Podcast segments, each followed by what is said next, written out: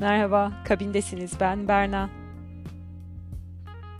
1960'ların başları ve 70'lerin sonlarında bilim kurgu yeni dalga akımının Kenan Ağız tarzıyla yoluna devam ediyordu. Bu içinde biraz teknik deneyler, biraz iç uzay ve biraz da hüzünlü sonlar olan garip bir tarifti. Fakat bilim kurgu ile ilgili yayınların giderek artması bir tarafa, diğer yandan yeni dalgaya olan ilgi giderek azalıyordu. Eleştirmenlerin bilim kurgudaki yeni dalgaya olan ilgisi çoktan bitmişti. William Gibson'ın Neuromancer'ı 1984'te yayınlanana kadar da bilim kurgu dünyasını sağlayan ciddi bir şey olmadı. Neuromancer, Cyberpunk akımının en önemli örneklerinin ilkiydi. Bu arada önce Cyberpunk akımının kelime olarak anlamına ve hikayesine bir bakalım.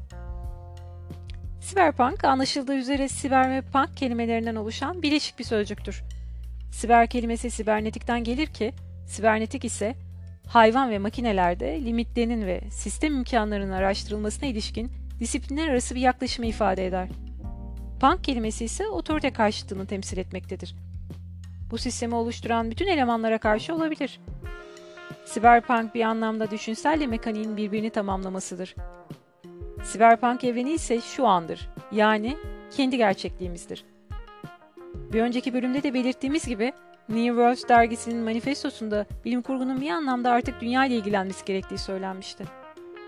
Dünya dışı evrenler aramak yerine yaşadığımız gezegenin içindeki bu gerçeklikle ilgilenmelidir bilim kurgu.